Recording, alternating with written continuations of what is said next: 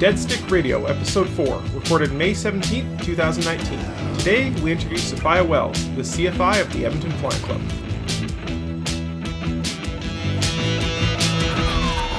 Well, this is episode four of Dead Stick Radio. And today we have Sophia Wells, who's the chief flight instructor of Edmonton Flying Club. Mm-hmm.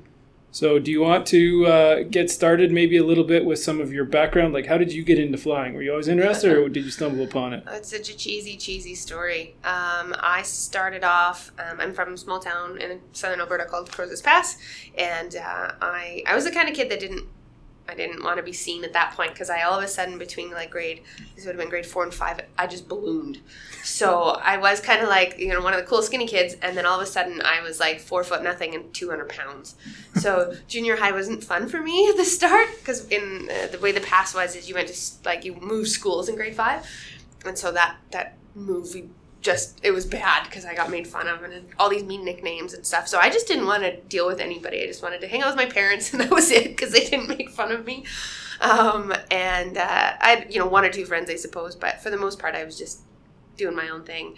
Um, and we lived just outside of town, and this new family moved in, or it was, I guess, a you know husband and wife, and it took us forever to figure out what he did. He kept saying, "Oh yeah, we're for the government, government."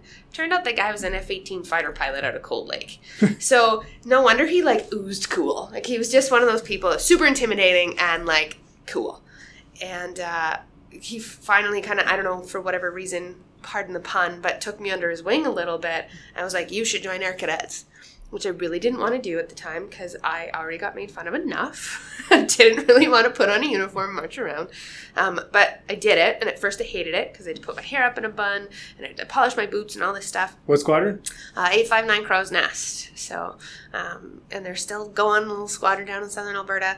But uh, I, I, my, I didn't want to stay. I told my mom, I was like, I want to quit. This is too hard. She says, No, you signed up for this. You know, stick to it.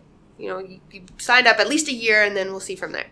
But it didn't take long until I started like making friends and actually getting good at polishing my boots and putting my hair up in a bun, and and I started to really like it.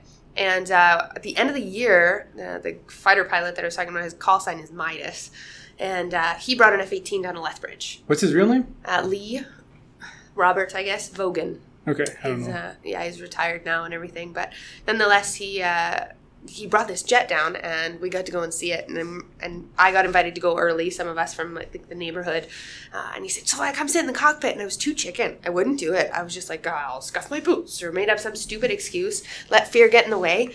Um, and we walked around the plane. It was cool, and then the squadron showed up, and they did it again, and it was time for him to go. He'd been there for like I don't know two hours with all these kids, just like you know over the moon about this airplane. He says, "Well, if you want, you guys can stand out here on the ramp, um, kind of the main area there, right in front of the hangar." He says, "And I'm gonna fire it up, taxi, and then when I'm gonna take off over top of you guys, and I'll rock my wings and I'll wave as we go." And so we all thought, like, this is this is neat. And so he fired up the jet, and everybody like instantly hands over their ears, super loud.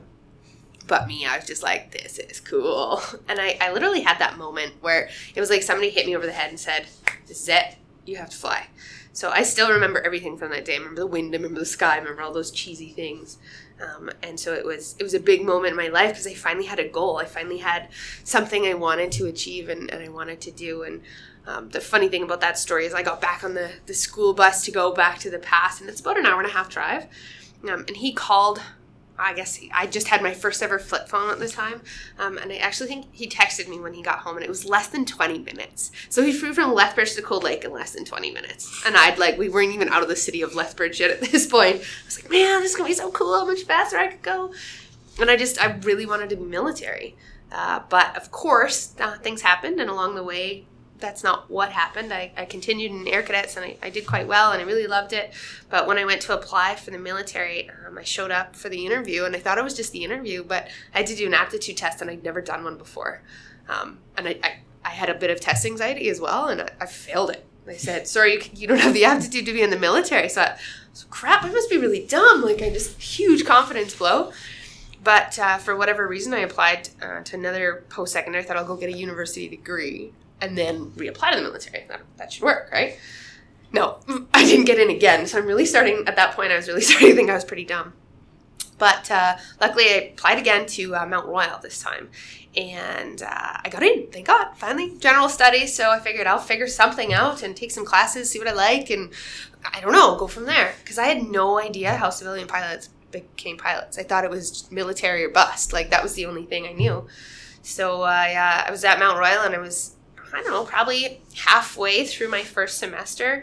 And by chance, one day the main courtyard was busy. So I decided to go through the Bissett School of Business and I went up a floor. And on the second floor, there's this room and it's all windows. And inside of it was a flight simulator. And I did the like, how would you, how to, what, what the heck is this?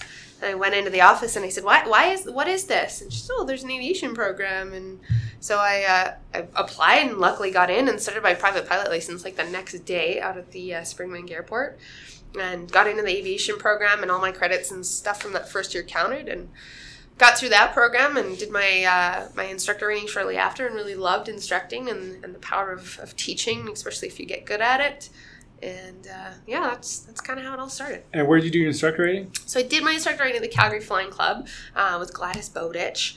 Uh, was still instructing, flying all over the place, and Dina Weeb, Deanna Weeb, sorry, and she's actually the dean of the Mount Royal Aviation Program now, and a couple of really strong powerhouse women out there that were really encouraging and just you know believed in me when I maybe didn't believe in myself sometimes, and.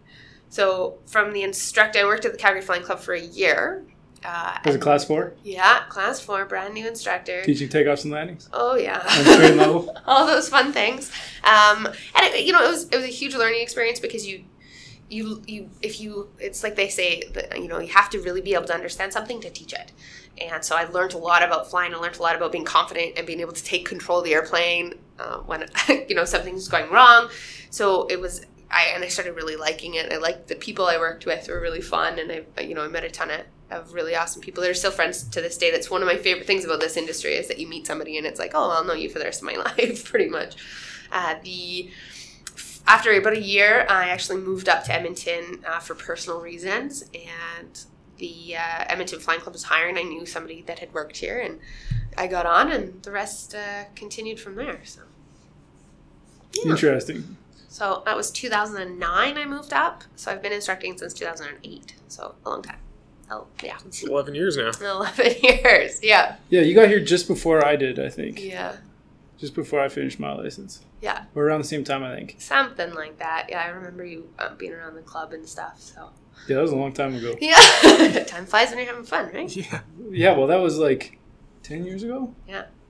Yeah. Man, I'm getting old. I found my first gray hair the other day. Oh dear. This is the best thing about being blonde. they just all of a sudden I'll have white hair and then I'll just be done with it. Yeah, really. But, so I guess the next question then is um, most most listeners that don't know how to fly probably have no contacts.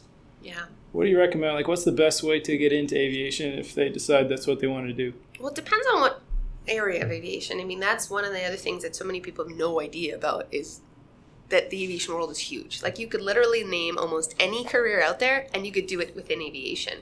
Uh, I met an aviation lawyer the other day. I have a, a, flight nurse that's a part of the Elevate Aviation Inspire program. Yeah. Uh, there's ATC, air traffic control, else. ramp agents, you know, flight attendant, pilot, mm, fairly common. At least people know that they exist. Yeah. But there's so many.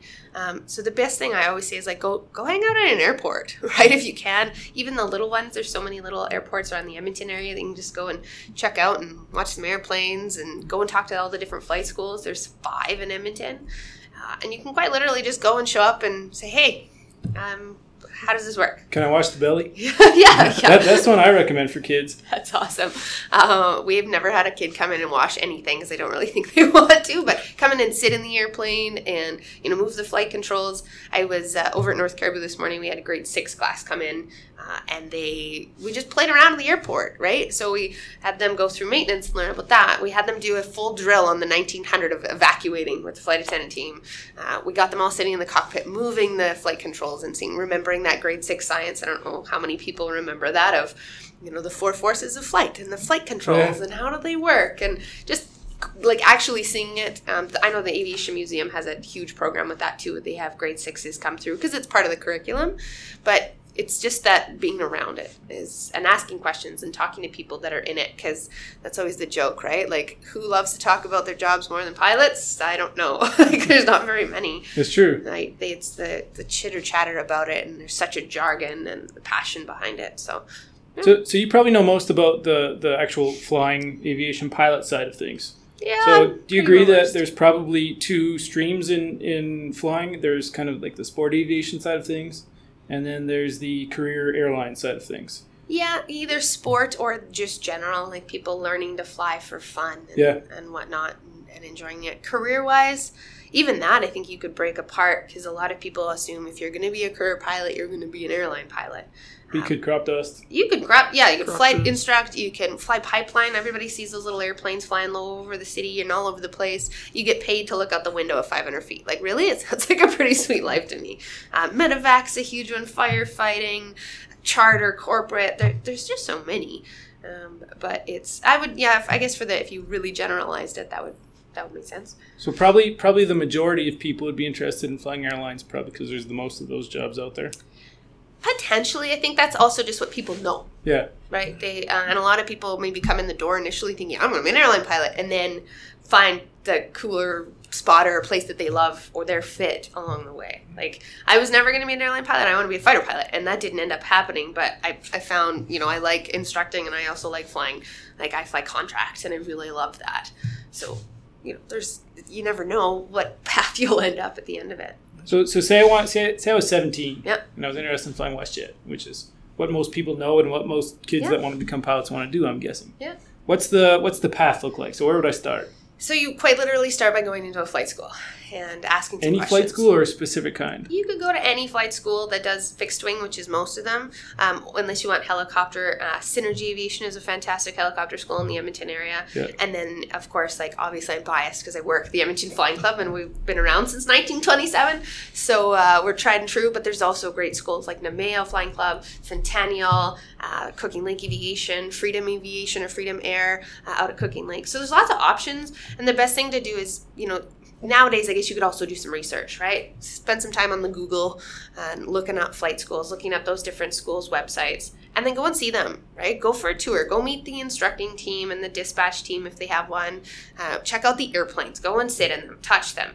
Uh, you'll see a huge difference in you know t- types of fleet, how well they're maintained, that sort of thing, and just to get a general vibe for a school. So you're going to be spending a lot of money because learning how to fly is not cheap. You're looking at sixty thousand dollars if you want to go into a career as a pilot. Yeah, Or more. commercial right to the Yeah. end of multi IFR and everything. Yeah. Yeah.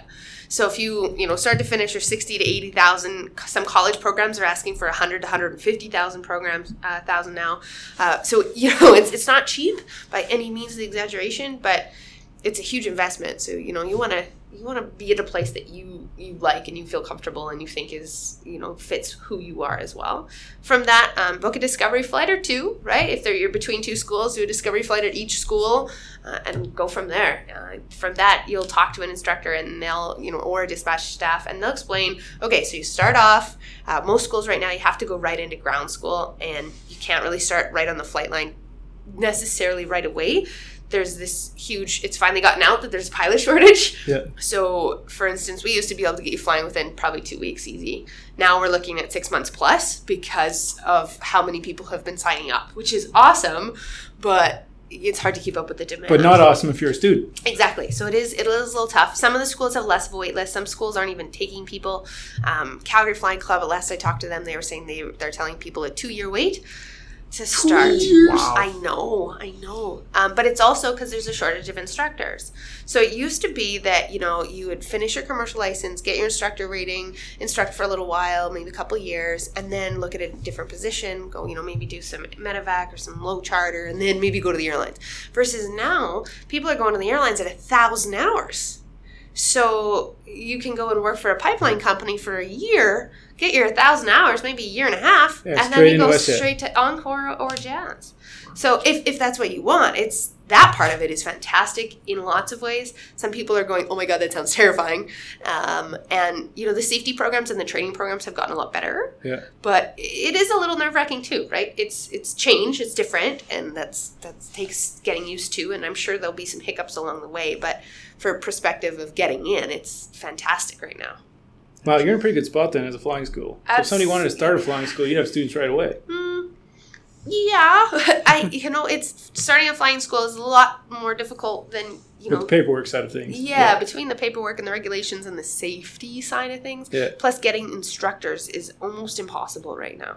So we, you know, we're doing our own. Obviously, our the people that we bring in are people that are either already club members or, or students from around the Edmonton area. That Yeah. at their school there's no class one because you have to have a class one to teach you, and there's only I think four or five of us in the whole area.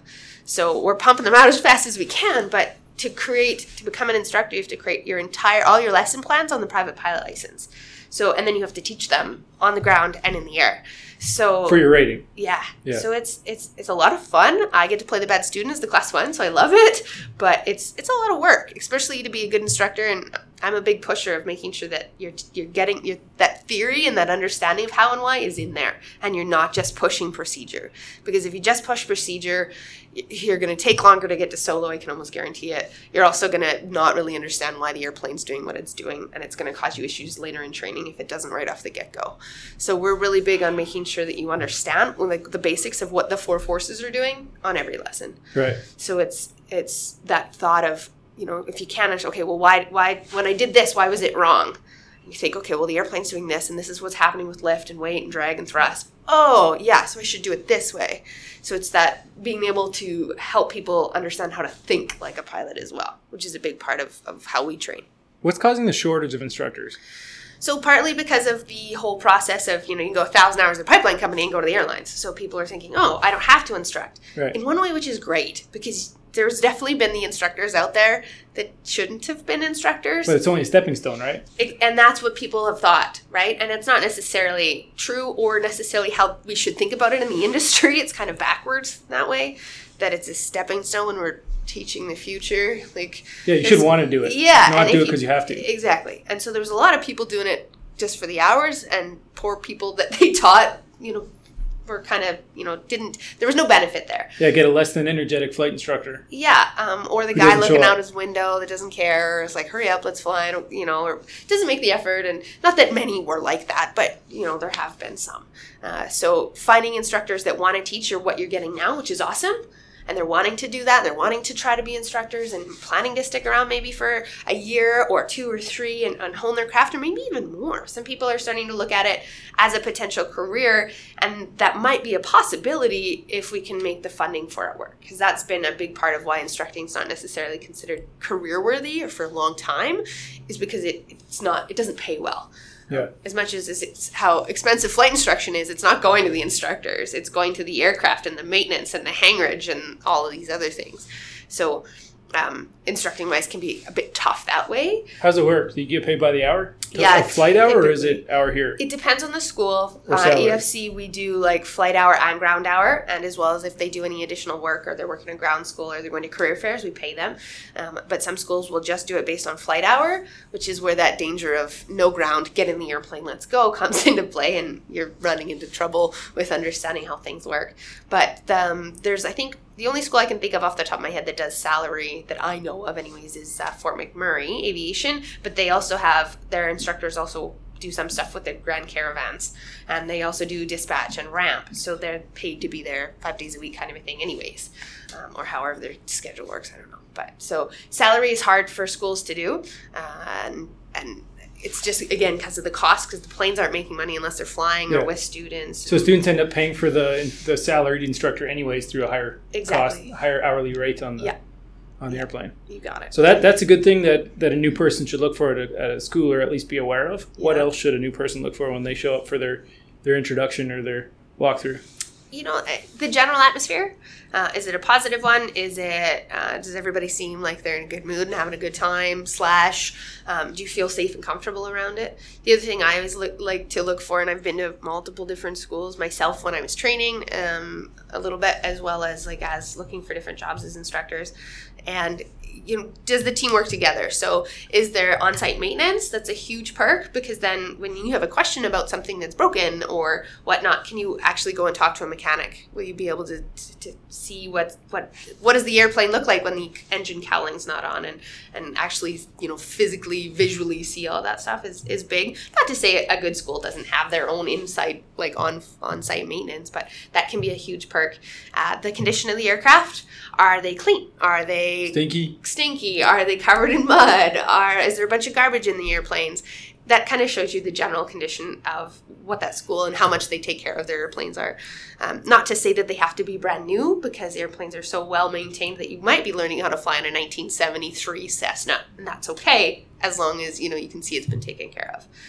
Uh, other things would be just ask the questions, and if the people that you're talking to can can answer them, or we'll be like, you know what, I don't know. Let me ask, you know, this person or that person, and um, if you can, like, if they can let you sit in the airplane, if they give you a tour, if they're open to give you a tour, if they have information to give you, and they they want you to be there, um, even though there's this busyness of, of schools, they should still want you to be there.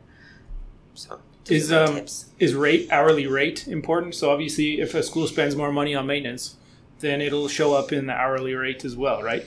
Is that something that, that a new student should be concerned about? Should they be going to the cheapest one or the most expensive one, or how does that factor in? It's a really good question. That's that's tough. Uh, the big thing with the the cost may have to do with the, the the year of the fleet. So, for example, in Edmonton, we're one of the more expensive schools at EFC because our fleet is the oldest airplane in our entire fleet is 2000. Um, some of our airplanes 2014, 2016 So you're still paying them off? Well we've paid them off but the depreciation on them and such like that um, plus and some of them you know it is the the upkeep of them is more expensive because they've got fancier technologies Yeah, and things like this. G1000s and all of them, yeah. yeah so Autopilots. well we, we've taken the autopilots out of a couple of them just to try and reduce costs because we don't need them at all for basic training right uh, for the ifr trainers they're there of course but uh, so the cost is there's that there's also the facility right? So we have a pretty new facility here and we rent it and so that's I, you know can't remember how much a month but quite a lot. Um, plus you have full-time staff on board. So there's myself there's we have two uh, well one one full-time and one part-time uh, AME plus contractors that'll come in. So if something does get damaged we'll bring in the contractors to try and get that plane back on the flight line soon.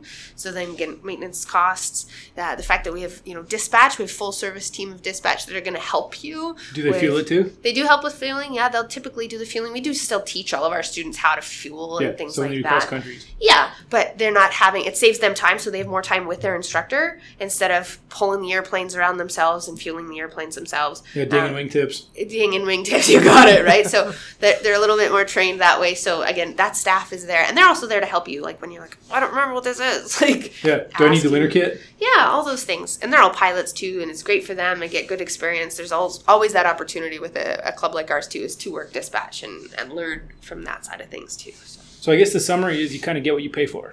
So if you, if you want to pay less, you get less service for it. yes. Is, is that fair to say Yeah. with for the most part, um, yeah, as well as like the the age of the fleet is going to change the price, right? If they've paid off their aircraft and they're not depreciating, then the cost of the airplane is going to be cheaper uh, versus a brand new plane. It's just like getting a brand new car, right? Yeah. Same sort of thing. But the maintenance on those old planes sometimes can be just as expensive and bigger things needed, like a whole new engine, or you know, and all this, and so on and so forth. Yeah, new So- wings or whatever. if yeah whatever it might be so that can be a big part of it. The other thing to consider is like i said the atmosphere is really important. Um, how you feel at that school big deal because you're going to be spending a lot of time there and a lot of money there. So you know it's, it's an investment whether you spend you know if it's $60000 at efc and $54000 at a different school six grand the big grand scheme of things uh, you know what's your budget I don't know. Um, is it that you end up, you know, spending all more at one school, but then you go to another school and you struggle because it's very procedurally based and you're not doing great and you're, you don't really like being there and you're nervous because you don't like your instructor or whatever it might be, and now you're adding all these extra hours? Well, now the cost the same anyways. So you know, it's it's so hard to say, you know, based on money wise, what's best. So as much as I know it's hard to, I recommend people try to not think of the exact cost necessarily all of the time. Yeah. Um, but what But a lot of 17 year olds are sensitive to that, right? So that's the I- first that's thing totally that comes to fair. mind. That's the first thing they notice. Absolutely, absolutely, that is a big deal. Um, and the thing is, is the private pilot license you can't get a student loan for it. Some places you can get a bank loan or a line of credit for it. Uh, RRSPs can be utilized if your parents are really nice. What's the Um, budget price for the private? At say this school, The minimum the cost average? is about thirteen thousand five hundred. Most people are about fifteen to twenty. and like hour wise, what does that translate to? What's the minimum? Minimum is forty five hours of flying. Right. so Um, are you saying getting your license at 45 or getting your license more like 60? Yeah, so the Yeah. license closer to 60, sometimes 70. The national average is between, you know, about 70 to 80, depending on the province. Some provinces are, are, or territories are lower, higher than others. But for the most part, 70 is pretty much the the fairly regular standard across the country. Um, but like I said, there's some programs, like we have our accelerated program where we partner students up, and we've had those guys finish in like 50, 55 hours. Um, so that's been, you know, great, but it just depends on if your schedule can allow for that and you've got the work ethic too. So you said it was like 15,000 on average or so for Yeah, private fifteen to twenty thousand. at this school? Yeah. So then the next step after that would be commercial, right?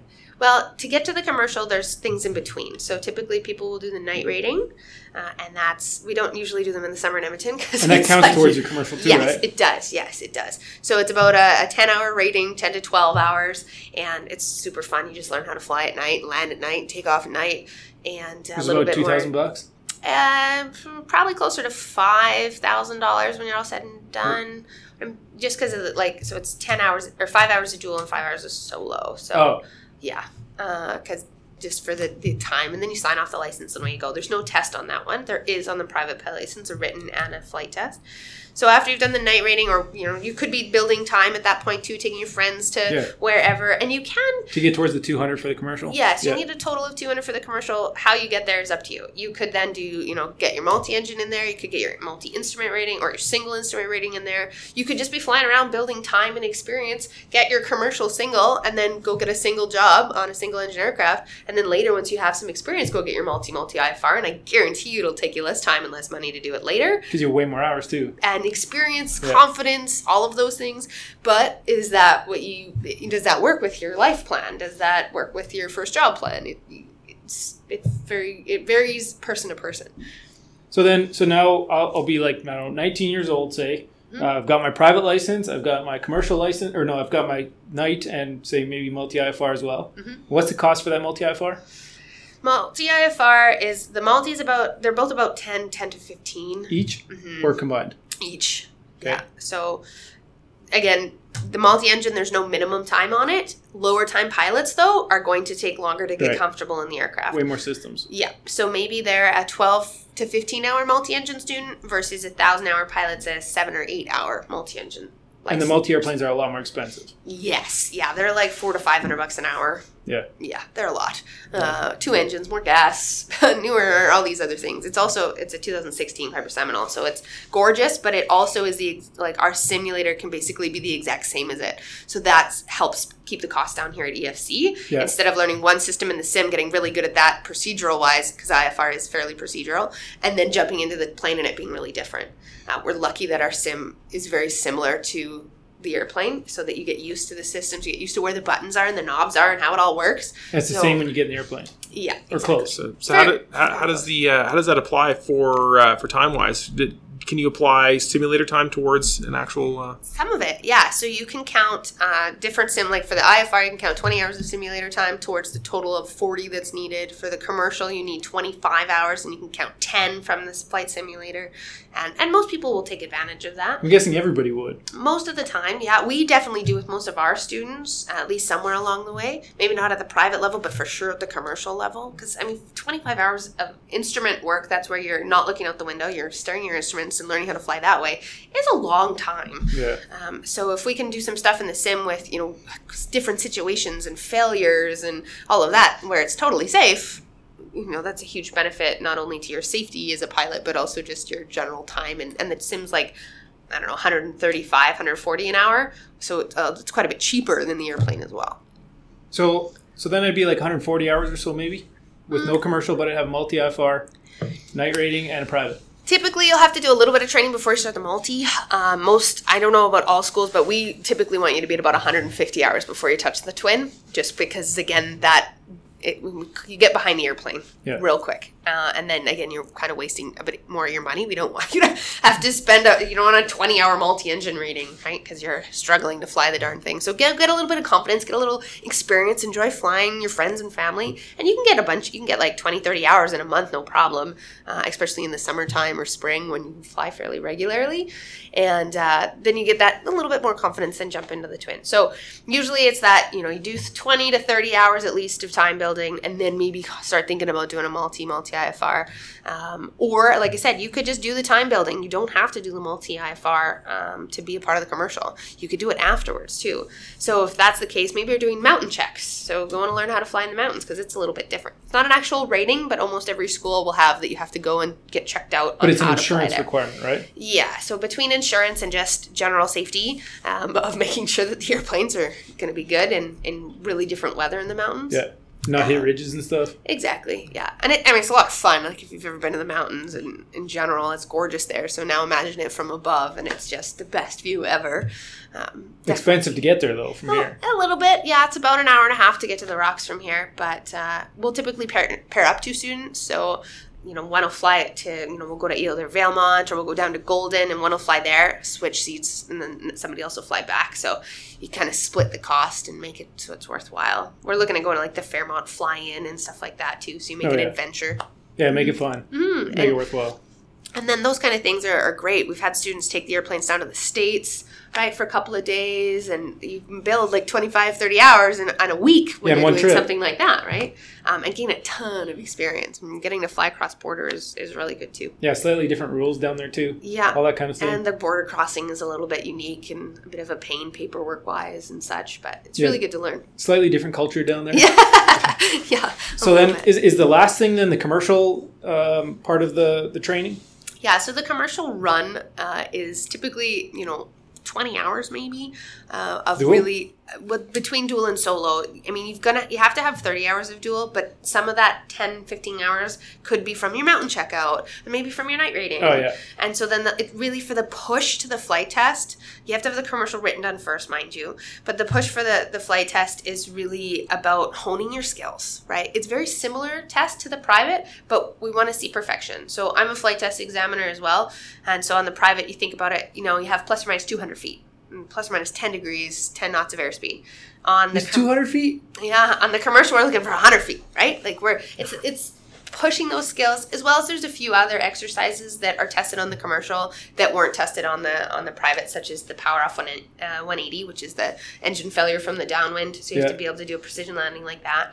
Um, you have to do the spin uh, and uh, you know enter and get out of the spin. Yeah, on the, the, the private in Canada is they enter it, you exit it, right? Uh, other way You around. recover it. Other you way enter around. it, they exit. Yeah, yeah. Th- Wait, wait. They have to be able to get out of a spin. I think we confused you and they. So I think the instructor. Instructor. enters Oh, it, yeah. the- Yeah, okay, that's the probably- student exits it, Yeah, right? yeah. And then commercial, the student does it all. Oh, I forgot about that. Totally. Yeah, yeah. So, and I mean, that's a big thing in Canada, right? The States doesn't even do that. Um, and you can see it in their stats of light airplane accidents. Oh yeah. Because a lot tons of of people, that are afraid of that. Yeah. Um, so, I mean, I'm really glad that we do the spin training up here. It can be fun doing four bookings back to back of it. I don't necessarily like on a hot summer day. Yeah. But, uh, You get sick. well, after that many times, yeah. But, I mean, it, it's, it's, it's they're, they're, it's good to know what they are and to be able to recognize them and know that you can get out of them versus just being afraid of them. I'll bet students find that challenging or or um, nerve wracking getting into that lesson It depends. it's a different, very Some are different. like pumped that are like you and want to be like aerobatics and like this is cool and love roller coasters and stuff. Others some are like terrified. yes, yeah, and that's very much an instructor art right there. To like, okay, let's let's go Yeah. through it. Why is this happening? You're going to be looking at the ground. yeah, exactly. So there's a lot of prep that can go into it with a student that's nervous, and, and that's how it should be, right? What do you find between the private and the commercial level? What do you find is challenging to teach? What's the hard? What do people always fail the flight test on? Uh, P180 is a big one. Oh, on the private Let's lesson, the forced approach can be a big one. Yeah. Uh, the steep turn, sometimes people get really uncoordinated on and just get lost. You know, they start chasing instruments instead of looking out the window. And then, Oh really? oh yeah. Like what do you like? Skid the turn? Yep. Yep. Not enough or too much rudder, uh, especially in the because in the entry you need a bit, but then you don't need as much once you're established, and so people don't think about that and they Oh, hold the rudder or they don't put it in and then they're like, oh, I'm out. And then they kick a bunch of rudder. So it can be a little bit tricky. Uh, yeah, the forced approach is, is one, right? Altitude, paying attention, that collision geometry, being able to figure out that depth perception. Where am I? Where am I going? If I'm high, I have to do something about it versus. Yeah, or low, you have to do something about it. yeah, both cases, right? But people sometimes just don't. So that's that taking control of it. And people get nervous on a flight test. Any kind of test, there's always nerves there. So for some people, there's certain exercises that were a bugaboo of theirs, and that might be an issue. But those are probably on the PPL. I would say, yeah, definitely the, the forced approach, and and sometimes the landings, the softer short field landings, are. mm, Not necessarily Marginal? great. Yeah, yeah, Yeah. That's a good way to put it. When, when you do your your um your forced approach training, Mm-hmm. do you teach? I know there's two. I think bow tie and then the 360, right? There's a few. There's the 360 and there's the circuit procedure. And the circuit procedure typically encases the bow tie, or you can utilize the bow tie with that. Um, but the, we typically will teach the circuit procedure just based on the fact that they already know the circuit. They're used to the circuit. And what's the circuit procedure? So that's just more or less your you get yourself on a leg of the pattern. So you get yourself you're either on downwind for the field you've chosen, you're on base, you're on final, you've crossed midfield depending on how high you are for this field, and you make yourself around so that it looks like what you're used to it looking like to try to take some of that fear out of it, to try and put back that muscle memory of what do I know, as well as then you're not constantly turning. Uh, that's the one thing I personally don't like about the, the the 360 is that you're constantly trying to turn and pay attention to your airspeed and pay attention to your field and get through a mayday Oh, yeah, call so and get get through. So exactly, and a lot of the time uncoordinated and airspeed gets lost. I mean, if you've trimmed it out and you've got it settled, they both can be fantastic. Ultimately, on both of them, if you know the aircraft and get it get it nicely trimmed and can you know judge your distance, they're both great. But for initially teaching, the 360 can be tough. And then there's the math in there, and um, I've noticed, especially with this next generation, math is not strong. So, Really? Yeah. Like with youngs? Yep, it's uh, basic timetables. Not all students, but there's I've noticed it a lot more in the, in this next generation uh, of students, which is you just have to be patient, right, and, and help them think it through and make it practical. But yeah, there's definitely a weakness there. Let's move to the commercial. So when I did my commercial flight test, I was sweating the Power Off 180. Yeah, most Uh, people are. I think that was it. Oh, and I think don't you have to do some kind of hood work? You do have to do hood. Yeah. Is it a steep turn under the hood or something? No, it's a limited panel, so with instruments failed, and then you have to do like time turns and like rated climbs and descents, as well as the uh, unusual attitude with limited panel. Like, what do people? Was it just me that struggled with that, or is that the common thing? Uh, oh, and the NAVAID, that's the one that really gets people, is being able to intercept and track to a NAVAID. So the VOR or the ADF, now we're allowed to use GPS now too, so Yeah, but that's easy. yeah, the GPS one is super easy, but the VOR one and the ADF people still like will turn themselves around or get struggled. So that one has been a bit of a, a tricky one, and, and unusual attitudes depends on how much practice you've had with it and how you feel about flying under the hood. Right, some people get really feel really nauseous right away when they're not being able to look out the window, so that can be a real challenge. Uh, most of us as examiners try to do that closer to the end, just in case Yeah. uh, it does make you feel kind of gross, but And then the 180 everyone would struggle with. Most but most people yeah again if you've got good collision geometry and, and the way we teach it is we try to really keep it basic really simple of just scanning a field and you know seeing if it moves up or moves down on your windscreen and just going to something straight ahead at first and then adding in complications and different altitudes and such from there to try and make it simple and, and not overcomplicate it Yeah, that's what I find too. Is once you figure out what the sight picture is supposed to look like, Yeah. how high you're supposed to be, how far from the field, Yeah. you can adjust your turn and you get to know. And every airplane, well, most airplanes have a similar glide. Yeah. So obviously, like biplanes, you have to be really steep on, but yeah uh, and gliders you don't. yeah Or a fishing airplane like diamonds or something. hmm hmm But uh, that yeah, that's kind of what I noticed too. Is Yeah, getting to know your aircraft is huge, picture. right? Like just the, between getting to know the airplane and, and taking some of the stress out of it. That all airplanes, even though they're all a little bit different, they all fly basically the same, right? Like lift goes up, weight goes down, thrust goes forward, Yeah. goes back. Um, so the the basics of it, once you can kind of take the fear and the stress out of some of it, you get a lot more comfortable in the aircraft, a lot more fluid with it, and it becomes a lot easier too. Speaking of different airplanes, hmm I noticed that Edmonton Flying Club used to have a purely diamond fleet. No, we used to have everything. We had well, that's right, Cessnas, Cessnas, diamonds, then they went diamond. Pipers, all kinds of stuff. And then we moved away, or then you moved back to pure Cessnas and sold every diamond, I think. Yeah, Yeah, we did. Why? Um, when we when we renewed the fleet, uh, we kind of looked a little bit at some of the other models of other you know very successful companies out there, uh, and most of them have a standardized fleet, right? So having all Cessna 172s and one Piper maintenance, all the parts, they're the same. Um, the uh, people, everybody fits in a 172. Not everybody fits in a Diamond 20. Yeah. That was a big issue for us. You know, even if you're over, especially if you're over six feet tall in a Diamond, you're not very comfortable. So, or if you're over 210 pounds, you're not very comfortable in a Diamond. So there was, you know, there was the restrictions on that plane that were a little tough for us. I mean, they're great. They're so much fun, uh, and they were really great if you were smaller and shorter too, because the pedals would move towards you. So it was just trying to find the aircraft that was the most versatile um, and tried and true. And the Cessna 172 is the number one trainer in North America for a reason. And so for us, it was about standardizing the fleet and keeping it simple for maintenance and for us. Because then, too, if you're a Diamond pilot and I'm a Cessna pilot and the Diamonds are down, well, I can fly, but you can't now, oh yeah. right? So that was always a pain, too. So if one was down, then So you that one segregate gets your students. You do, and it also made it really tough. Like it would go in cycles, right? Everybody would want to fly the diamonds because they were like sleek and sexy, Yeah. and then the And Cessnas would be sitting there, and so the diamonds are booked like crazy. And it's like there's all these other planes, but people are like, oh, I can't get, I fly the diamond, and I can't get in. And you're like, fly a Cessna then, and vice versa. Versus this way, it's just like everybody flies a Cessna. Yeah, and it'd probably be way easier to swap between airplanes. Yeah, if we need to, you know, one's coming up for maintenance and we want to get it in before the end of the week, we can shove everybody in that plane and you know time it out so it can go into maintenance before the weekend. So it's it's a lot more practical to the operation as well. so you book your maintenance on the weekends? No, like like, if if, if it was like trying to get it in before the weekend because Oh. the maintenance guys only come in for snags um, or like defects or Unless issues on the weekend. Yeah, yeah. Typically they're not. They're Monday to Friday. Oh, you're, oh yeah, you're saying trying to keep it up and running for the weekend Yeah, so that they don't have to come in. exactly.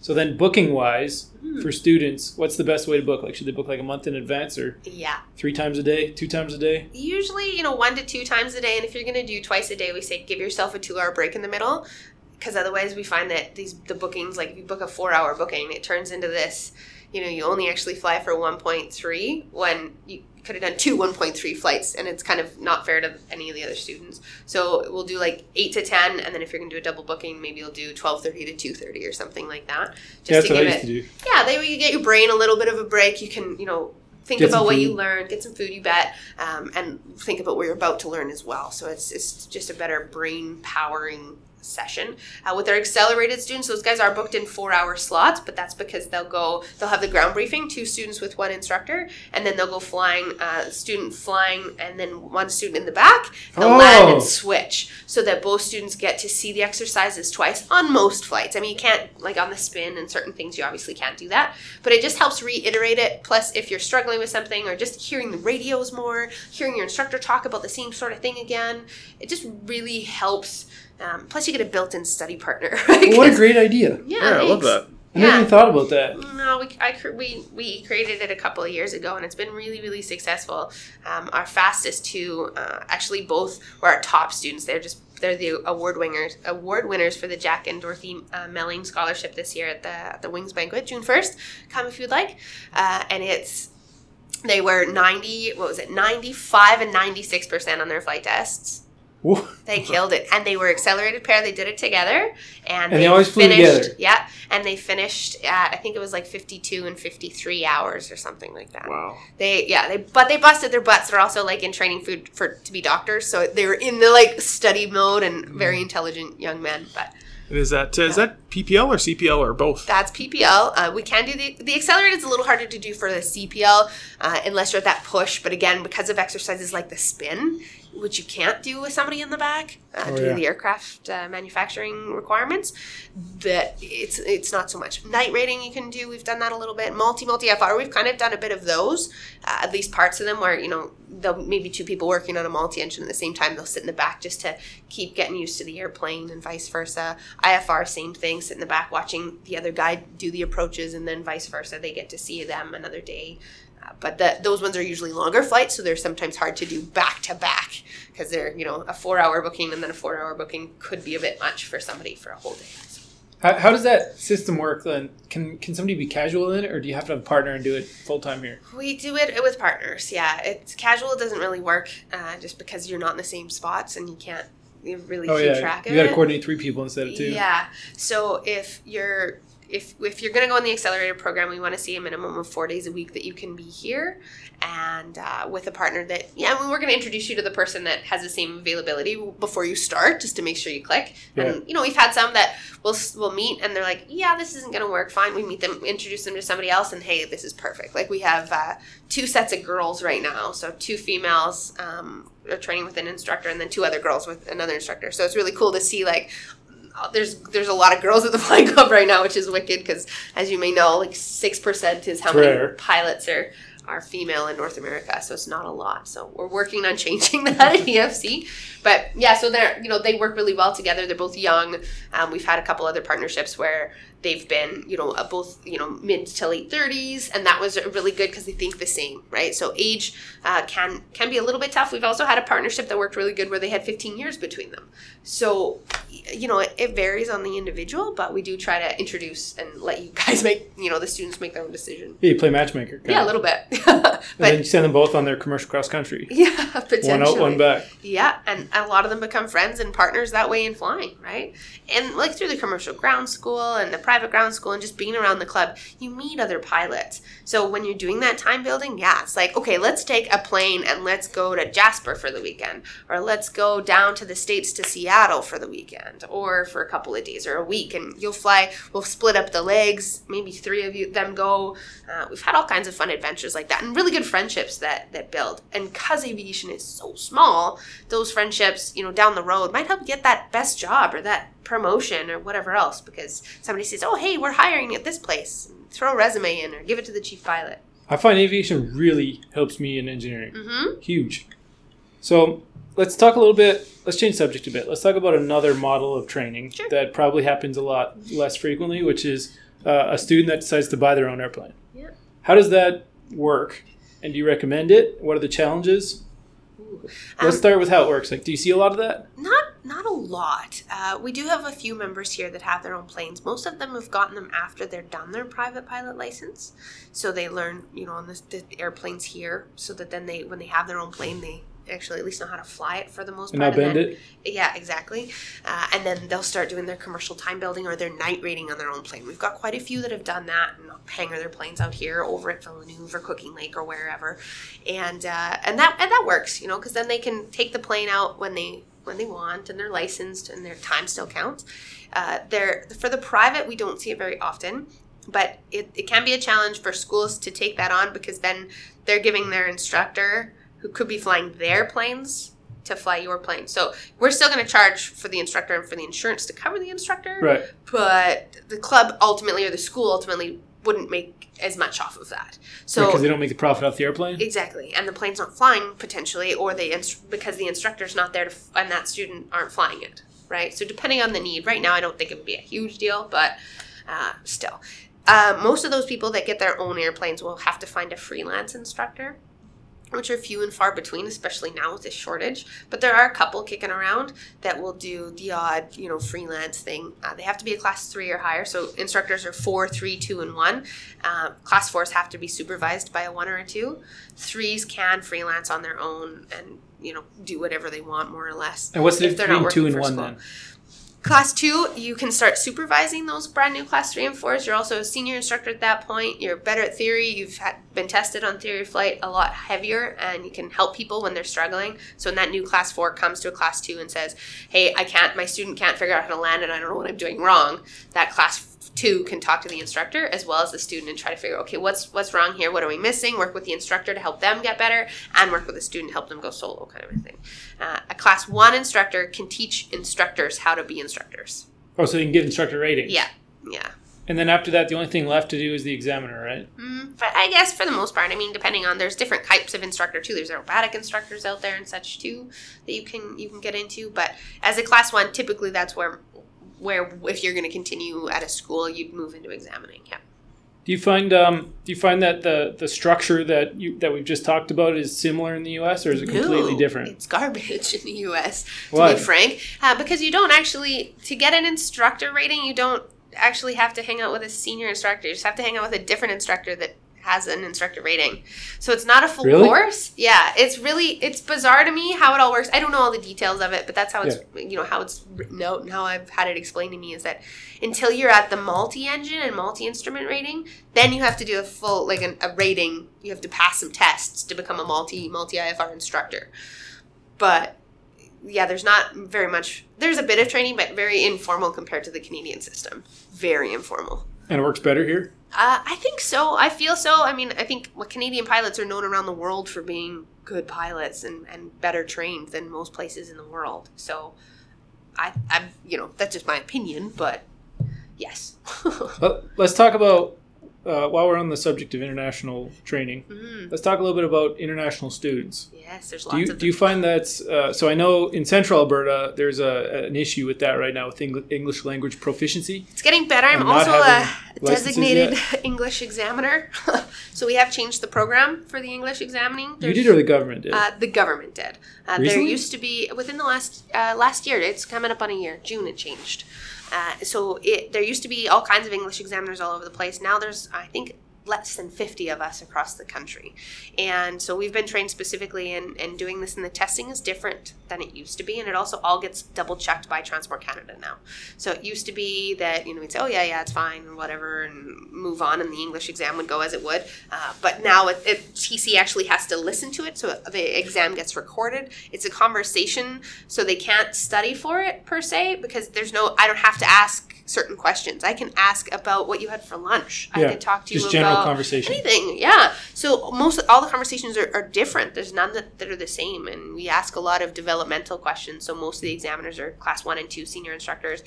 And we ask those, well, how and why, and you know, how do you feel about that, or why did you feel this way, and so on and so forth. So it's getting better. Uh, there, the also the schools have been making a huge effort here too. So, uh, for example, the school in Red Deer, Montair, and they're out in BC and Pitt Meadows too. Um, I've done some testing for them, and, and a lot of their students, uh, they come now and they have to pass the English test before they even touch an airplane. And is that that's a school requirement though? So for for people listening, the problem is uh, Canada has a good flight instruction program, right? Yeah. So their licenses are very compatible in other countries, Yes. and they're equivalent. So it's easy to convert to, um, say, uh, an Indian license or a Chinese license or Yes. something like that, right? Which is probably the two biggest foreign student populations. Mhm. And the problem is right now is when they show up with English as a foreign language, the pronunciation isn't uh, acceptable or difficult to understand for other people on the radio. It can be. And so the radio communication becomes an issue when you can't understand the student pilot.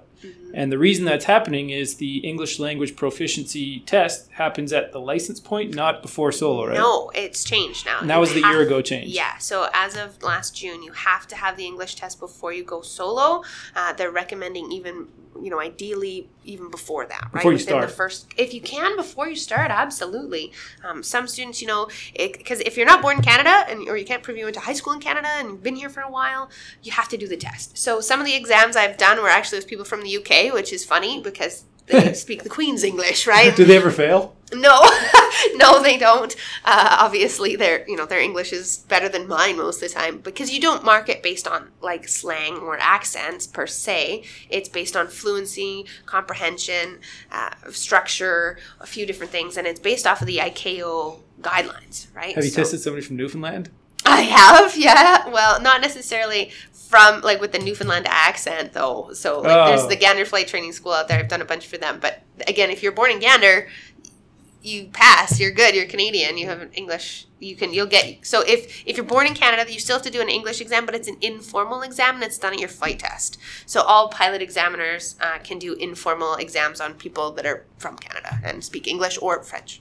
Gotcha. How about uh, French uh, people from Quebec? How, how how do they fare on the English exams? Well, so they can because we're bilingual. They can Oh, do yeah. it and they can be French, right? Um, I only speak French for the most part, they still should be speaking English, but they don't have to do the formal tests per se. Like, because they can't go to the U.S. yeah, yeah. Because I mean, and even because it's the international language, they should be able to speak English. So I don't, I don't know what they're doing exactly in, in regions like Quebec for that, um, because it is the, you know, English is the international language, and you're supposed to speak English on the radio, but we all know in Quebec they don't half of the time. So it's a little bit different. And I'm like I said, I haven't, I, I don't speak French, so I'm, I, I can't talk to that side of it very much. I've got friends from Alabama and Mississippi that would fail. I bet Oh, definitely. that's like not English at all. yeah, at times it definitely doesn't sound like it. What do you kind of see the split wise uh, for recreational pilots versus people who are looking to potentially become a commercial pilot or Ooh, an that's a airline pilot? Really good question. Right now, it's more looking for the career, right? And not just kids out of high school. We've got quite a few people, I'd say 40 and under, that are like, let's go for it. Changing careers, right? Something they've always wanted to do and have the funds for it and can still get jobs. Like, honestly, I would say if, if you want to get a job as a pilot, even if you're, even I have one friend who's, uh, you know, retiring from a career at 60 and he's going to go back in aviation, get his commercial and start flying for a pipeline company because he can, because the jobs are For out fun. there and he's not going to be going to the airlines. So a pipeline company's like, yes, we want you. want you. Because you're not going to leave in a year. exactly. so you know, there's there's tons of opportunity out there for all ages, which is really cool. Uh, and so there's more career push right now, but we still had we had a gentleman walk in yesterday. He's like, I've always wanted to do this, and I want to just get up in the air, and I'm gonna get my license, and he's super excited about it. And we're like, we have a wait list. He went, what? Why? no idea about you know how the industry is moving, but you know, there's still lots of of them. I would say right now though, it's probably more like 75 career, 25 for fun or rec. Gotcha. But that that changes, right? Depending on the economy and Probably everything. the else. location. Absolutely. Yep. Yeah, and it, do does the, the club prioritize uh, commercial pilots versus the rec, rec people, or is no. it? No, we try to do it like by like first come first serve kind of a thing. We do try to help out. We've had a few people that have come like that have just moved to Edmonton that were already like halfway through their training and things like that. Where we've tried to help get them back again so that they're not on this six month waiting list of not flying. Yeah, So- getting stale. Exactly. So we're, tr- we're trying to help them a little bit, um, but it's we, we really do try to stick to the list, and we'll contact the students. And sometimes it's kind of a funny thing that way is we'll contact people, reach them out, email, phone call, and sometimes we'll just never hear from them again. They're just falling off the face of the earth. Uh, and so okay, move on to the next one. But other ones will come and they're like, actually, I realized that I, you know, it's too expensive, or I'm going to wait a couple months, or put me to the back to the bottom of the list. Something happened in life. So even though, like right now, we have about 45, 50 people on the list, um, not necessarily all of them are ready to start right this second. Some You have them, 50 people on a wait list. yes. Wow. I know, and that's not including. Um, we have a ton of international students that have applied, but it's been quite difficult actually for international students to get uh, visas. Um, the biggest thing we've gotten for feedback is that they've been told or they can't prove that they're going to go home, which blew my mind a little bit because you're like, well, we need pilots though, so isn't it okay if they're going to stay? But yeah, Yeah, I can see that in China where they don't want to let people leave. Mm-hmm. So, yeah. And um, now, in terms of uh, recreational pilots, I, I understand there's a recreational pilot license. Obviously, Oh, yeah, I- we never touched on that. Yeah, there's a recreational permit as opposed to a private private license. Why would someone want to get a recreational instead of going full on for private? Good question. Good question. The uh, the rec license is really for people that you know have maybe their own little grass strip uh, and want to stay fairly close to home and just rip around their. What are the rules for it? There's a few different ones. I mean, you can only ever take one passenger with a recreational license. It's it's not a license actually; it's a permit. So that also means you can't add on to it. So you couldn't go and get a night rating or a multi-engine or anything like that. You'd have to upgrade to the private pilot license first, anyways, and then go and do those things. So we don't have very many that do that, just because it's not very practical for even recreational flying, unless, like I said, you have your own little fun little whatever kind of plane and you're just gonna fly it around you know fairly close there's also less uh, instrument training in it and less navigational training so a lot of schools will even say that if you don't have a if you only have a rec license that they won't let you go more than 25 miles away from the airport because you don't have that much navigation training so When I, when I finished my private license, Mm-hmm. I would not call myself functional really as a pilot. A so of- with a rec permit, which Yeah. is the advantage of doing the rec permit, is you need less hours. Mhm. That seems really limiting it is to what you can do It and like marginally is. safe. it really is it's not uh, again it it was designed a long time ago for you know guys that wanted literally their just their little plane to rip around their farmer's field with Yeah, with big more or less. tires and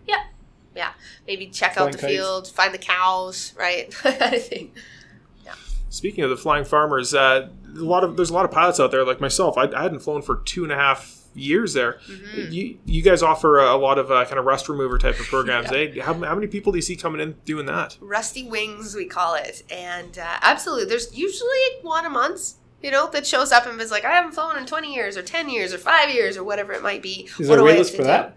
Uh, it's a pretty quick one. Usually it's about five to ten flights, depending on how rusty the person is and how much studying they do. So we can typically sometimes sneak them in a little bit, and then they become renters, which is always good for us because then when the, the planes aren't being flown with students, That's income. they're taken, they're busy, they're flying, and they go at night lots and overnight trips and such, which is always good because then the planes are gone in the evenings. Sometimes uh, they'll be, you know, they'll leave at like five in the afternoon and come back the next morning at ten or something like that. So, um, you know, there's perks there. So rusty wing guys, they, you know, we start them off, and some of them it comes back like that, right? Like riding a bike. Others, you know, we have to go a little bit slower through it, and they haven't really had the time to study for it. And so, it, again, it's like anything in, in training. It depends a little bit on the individual as to how long it takes them to get it done. They will also have to do the PSTAR, but the, the pilot license never actually expires. You just have to keep it valid.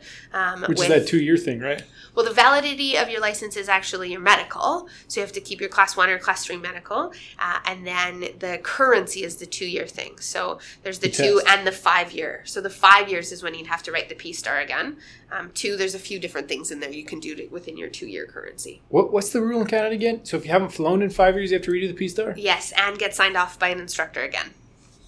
It's five without getting in an airplane in five years. That's Yeah, the rule. So if I get in at four years and six months, Yeah, technically. just go. You don't have to do the PSTAR go, again. Yeah. like Most, so, no school's gonna let you do that. No, but if you had your Keep own airplane, mind, you could. But yeah, technically, very few people do that. That's one of the things about pilots is we're all we most of us realize that hey, this is a safety Yeah, thing, and that's been like beaten into you since day one of training. So you know you have to be current, and you should be current, or you could really hurt yourself. oh yeah, Yeah. and then there's the five takeoffs and landings every six months to take passengers. Right. And that's day, night, and it has to do with, is it type or? I always mix that up because in the multi, like for multi engine flying, you have to have five takeoffs and landings at night in the multi as well as in a single, depending on what you're flying. Right. So I also fly a Navajo and, and I used to fly Conquest and I'm starting to You- starting to fly an, an, a citation, which I'm really pumped about. Um, and I have to be so if I have a flight where I have to like leave in the morning and come back at night, I have to be current in the multi-engine at night too. So I have and to then go not fly for a while and you'd lose it. exactly. So it can be a bit of Oh. a pain in the neck that way. But thankfully, our twin sometimes I'm like, and I'm gonna go for some night circuits, so it can work. Okay, here's a question for you. Sure. G1000 hmm or steam gauges? What do you recommend? Both, How's that absolutely both. With 45 hours, how do you switch back and forth? So we're really lucky here at the club because we have both options. Um, ultimately, they're showing you the exact same information. Yeah. Right. It's like driving a Mazda versus driving a Ford. The in in car display is a little bit different, but it doesn't take you very long to figure out what it is and Yeah, find your numbers are the buttons and knobs. And exactly, it's the same sort of idea with the G1000 versus Steam. I did all my ab initio training on the Steam, and at first learning the G1000, I remember thinking like, "Oh my god, there's so many buttons." But for the flying portion, it's actually easier because instead of a six pack, now you have a four pack. Yeah. And then going back from the four pack to the six, it's like, oh, it's just split into a six pack. And so, I mean, the attitude indicator is still your key instrument. It's still in the middle, right? Airspeed and altimeter are on the same sides. It- it- so it's just about, again, just comprehending what you're looking at, which can take some people a little bit longer, I guess, than others, depending on, on what. But I think it's really good to have experience in both. Because, I mean, I remember when I first started flying and the G1000s and such first came out, they said, oh, your first job will never be on a, you'll never see that. Versus now, some of our guys are getting hired because they have G1000 experience. I, I found, I like, I didn't get into G one thousand until I was probably 100 hours or so, Mhm. flying with like Scott McLeod and that DA40 Yeah. that you guys used to have. And I found I got sucked into it. Like, I find, You can, it's very pretty and shiny. well, it's also got all these extra utility features like Yeah. descending and like autopilots and you can play with that thing until the cows come home. Right, so I'd be sitting there playing with it, and I look up, and there'd be a big tower right there. Yeah, yeah, you have So to it's be that kind of thing. you have to pay attention. And like with us with ab initio training, we put it on the reversionary mode. You're not playing with all that stuff The what you mode? it's called reversionary mode. So that's when both screens go to just basically your, your flight controls and your engine gauges. Oh yeah, so it's like a six pack. Yeah. straight six. Um, and you get rid of the, the map and all the bells and whistles and such. So we kind of try to get them really comfortable. Ab initio training in general is eyes out the window, anyways, right? Very minimal that you need to be inside for. yeah, So at that commercial level, like you were at, of getting knowing a different airplane and starting to play with some of those things, you still have to kind of balance it out and recognize that, right? Like you're going, holy crap! Like I've been looking inside too much, and that's when it's you know getting to know all of those fancy things can be really helpful. The IFR is really great for teaching you a bunch of Well, that's what that how is, that is- all works, and then you're supposed to be looking inside Yeah. anyways. You're filed to be looking inside. You know, you still probably have a safety pilot or an instructor at first, anyways. So you know that's that's when that becomes more relevant. Okay. Cool. Yeah. Well, it was really fun to chat about. And like I said, Wings Banquet, you were both alumni, so you should definitely come June 1st. We have uh, Rosella Bjornson, who's the first uh, female airline pilot that's going to be our guest speaker in Canada. Oh, yeah? Uh, yeah, so she's uh, fantastic and really great. We've got a big silent auction too. We're still looking for some things, but we've got some pretty cool prizes to give away and bid on and all that good stuff. So it starts at 5 o'clock and it's here at the Parkland Airport at the Edmonton Flying Club. So So we need to get this thing posted before that. Yep. if you can, yeah. there you go. I just set a deadline for you. Or you can just cut that out. It's fine. Yeah, we'll have it up. He's good at editing. That's good. So yeah, it's funny. I uh, I, I was at a bachelor party a while ago. And guess who I ran into? Dean Braithwaite. Yeah, Yeah. that's awesome. It's such a small world. I uh, was at the airport not that long ago, and I was talking to somebody before we were going wherever we are going, and I hear that sounds like so. That is Sophia, and I have like a this girl just barrels at me in huge bear hug, and it was one of our past instructors, Ashley Sweet, who now flies for WestJet. It was awesome. Oh, I to flew with see her twice. Yeah, yeah, We had a radio failure together. nice. Yeah, that's right. I haven't seen her in a while since. yeah, you she's remember living in that? Calgary. I do remember that. Yeah. I, sa- I, I feel there's a story here that I need to hear about. No, it just the radio stopped working right after we took off, Yeah, came right back pretty much. And clearly she has a really good memory because I almost forgot that. it happened to me. Well, when those things kind of happen, they stick with you a little bit, right? Incident yeah. reports is the chief. That's part of my job of what did it happen and what can we do to fix it and all those good things. Oh, that makes sense. assurance. Do you want to? Um, so we're technically still recording, but we Mhm. can cut out whatever you want. Do you want to talk a little bit about some of the incidents that the flying club has had, or is that something that you'd rather not make public? Um, you know, it's it's not really my place to talk about some of them because I wasn't a part of a lot of like some of them. Um, I mean, any flight school is going to have incidents. Yeah. It's kind of the That's how students the- work. It is right. I mean, we're we've got a pretty good record, and I've you know the times that I've been here, we have had you know a couple of. I mean, we're always you're always going to have minor incidents of things like that, like the radio failing, or of someone getting a cylinder head temperature gauge that's not working anymore, or you know whatever it might be. We had a, a student the other day that um, forgot to check that asked the, the one of the staff or the dispatchers to to fill him up, and then didn't check that it was actually done, and like they were fine, right? They got to their destination and went. And the gauges in the G1000, especially if you ever run out of gas in there, you're blind because it like flashes at you and all these things. And Yeah. so he landed and he's like, I thought I had full tanks. And like at that point realized like, shoot, I didn't look, I didn't check the gas. So It was a really good lesson. And he filled up in, in wherever he was, in Barrhead or something. So not even far, right? Good for him for reporting it. And of, of course, right? So that's one of the big things we're big on here at the club is non-punitive reporting. So if something does happen, let's learn from it. Let's all learn from it. Let's fix it. Let's find ways to make it safer. Yeah, own up to better. it.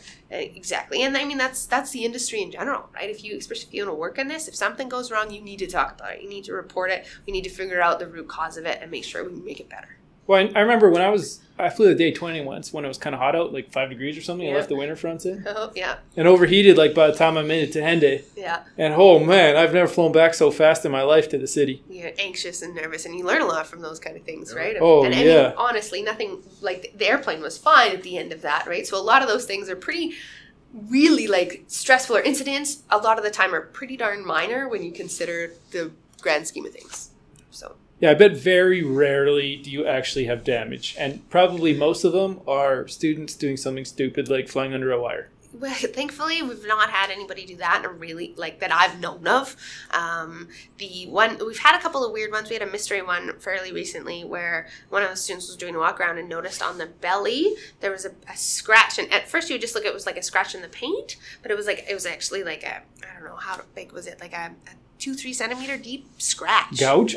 And yeah, it was more of a gouge. You're right. And we still to this like we asked everybody like, hey, did anyone see what this happened? And, and, and so we kind of have a hunch that somebody did it without even realizing they did it. Like taxi over a bush. Something I don't know because it's a weird thing. Like it was a weird direction, and and you know it was a strange one.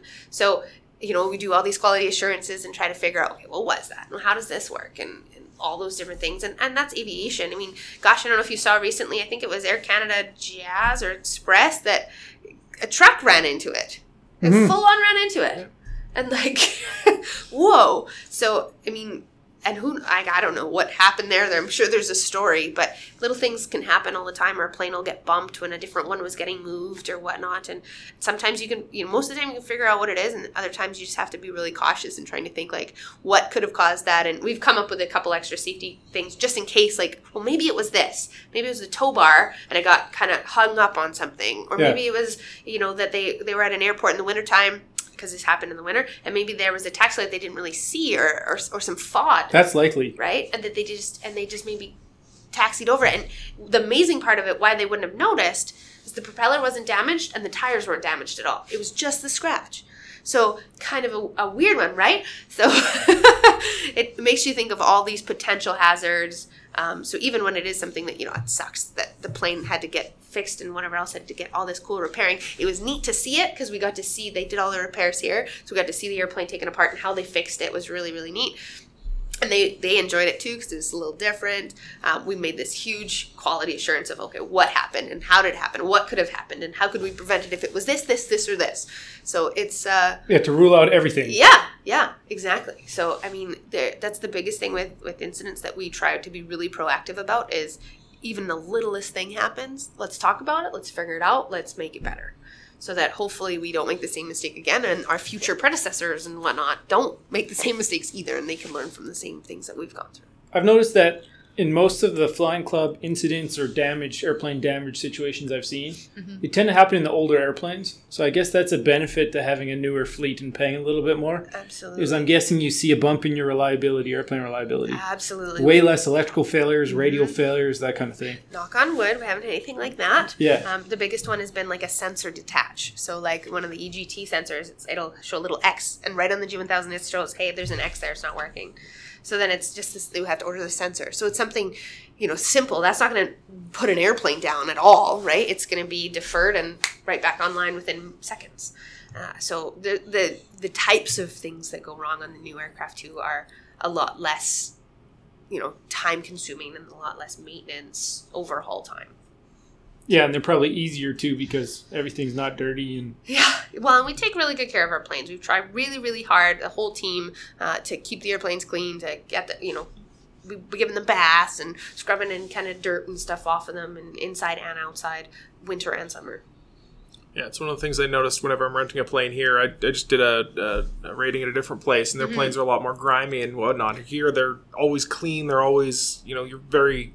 I, I feel confident getting in the planes here for sure. So. Thanks. We, we take value in it and, and pride in it, right? These airplanes are not cheap, and we want them to last a really long time. And we, we hope our members can feel that too if they ever do buy airplanes or you know working in the industry. A lot of the time, your first job, guess what? You're going to be cleaning the belly of that King Air or whatever you're flying. So you know, it's you want to appreciate and see. Oh yeah, the planes are kept clean. We need to keep them clean, so on and so forth. That, that's what I found in private ownership too of airplanes. If the airplane looks old, it's probably not cheap. You might have paid less for it up front, but it's probably not cheap to keep. Yeah. maintenance wise. That's very You guys true. probably see that too, where your maintenance becomes more every 25 hours. You do the same thing, Yeah. and then uh, older airplanes could be more like, well, this has failed, this has failed. You might only make 20 or 15 hours or whatever. Yeah. Absolutely. Absolutely. It's uh, definitely a factor. hmm Anything else? No, I think, I think we got everything. All right, let's wrap it up. Cool. Thanks for having me.